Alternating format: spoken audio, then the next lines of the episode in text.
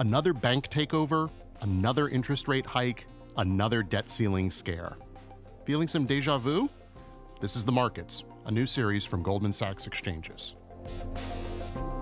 Hi, I'm Sam Grobart. Today, we're talking to Ashish Shah, Chief Investment Officer of Public Investing in Asset and Wealth Management. Ashish, thanks for joining us today. Great to be here. So, the big event this week was the Fed's raising interest rates by a quarter percent. How have markets reacted to this decision? So, we saw a rally in the front end of the curve.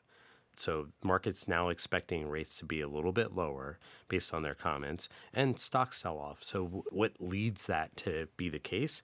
Well, I think that the Fed really transmitted a pause and see message to the market. And so, I think the market thinks that that's not going to be enough. It's going to be waiting for the pivot. And what is that pivot going to be, do you think? Well, I, I think that that pivot is going to be a, a question of does the Fed have to start cutting rates enough and quickly enough in order to help stabilize the economy? So th- there's this real question as to whether the Fed is done hiking. And I think that without question, the Fed is supposed to be done hiking, they continue to hike, that they're going to really create uh, issues within the economy. But I think on top of that, it may have been that they've hiked too much, and we're seeing those cracks within the system you know, emerge. And how those cracks transmit into the real economy is going to be the question of what they have to do going forward, including pivoting to cutting rates. What other data points or signals do you think were notable from that meeting?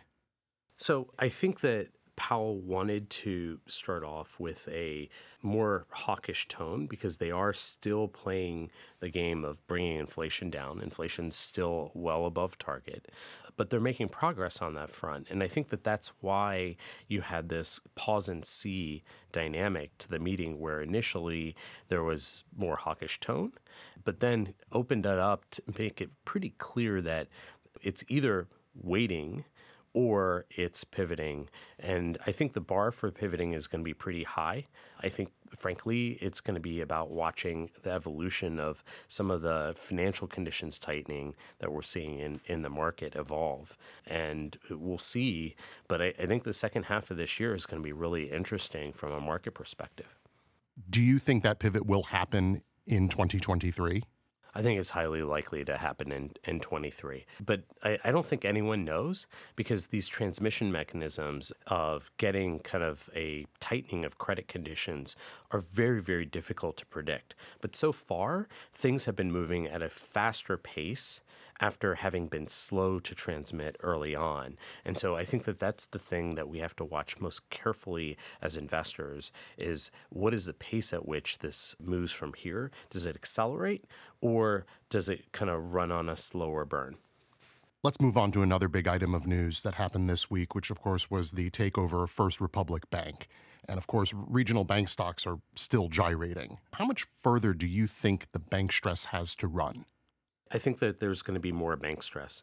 I think you have a, a large portion of the U.S. banking systems that has been operating a, under a different regulatory regime, and where you know, as a result of that, those regulations are going to change based on what we've learned. This is also the part of the market where you've had a lot of lending, in particular into commercial real estate. And, th- and that's going to be a challenge as we go through the balance of the year. Do you think any of that banking stress factored into the Fed's policy decisions this week? I think that is very likely the Fed would have continued to tighten had we not seen this level of contraction of credit. The Fed basically has bought itself 50 basis points of tightening at the minimum, in my view, as a function of the banking turmoil. And we'll see from here. Maybe that wasn't enough, but I think it, it will have proven to be enough. And I think it's also entirely possible that the Fed is over tightened by 200 basis points compared to what is consistent with financial stability. So, given that banking turmoil that you just mentioned, as well as those other factors, which include, of course, a Fed's fund rate now north of 5%, how have those issues affected the probability of a recession? Without question, I think the probability of a recession is higher. I think it's very difficult to manage kind of credit contractions in a hiking cycle. Because they erupt very slowly at first and then very rapidly. And we, we experienced that in March, but that was only kind of one or two institutions. I think the evolution of credit contraction through the balance of the year is something we're going to have to watch very carefully. Treasury Secretary Janet Yellen warned this week that the U.S. federal government will hit its debt ceiling by now June. Are you seeing any signs of debt limit concerns in Treasury bills, particularly those that mature around the date the debt limit is expected to hit?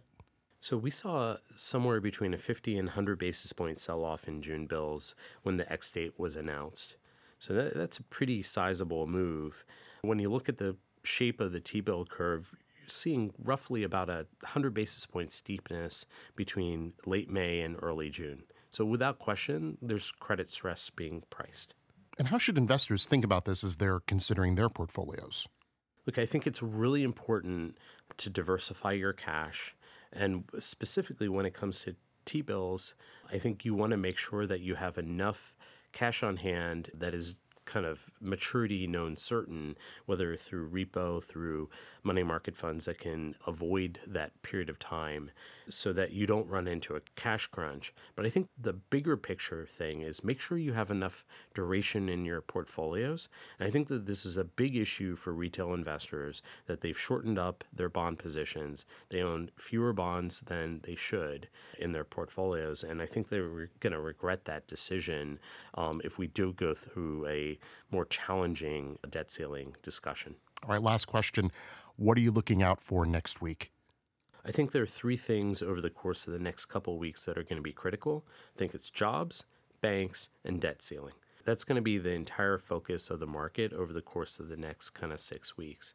And how those things evolve is really going to dictate kind of the mix of how bonds perform and how stocks perform.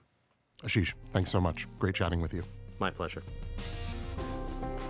That does it for another episode of The Markets, a new series from Goldman Sachs Exchanges. Make sure to follow our brand new feed, The Markets, wherever you listen to your podcasts. I'm Sam Grobart. We'll catch you next Friday. Thanks for listening.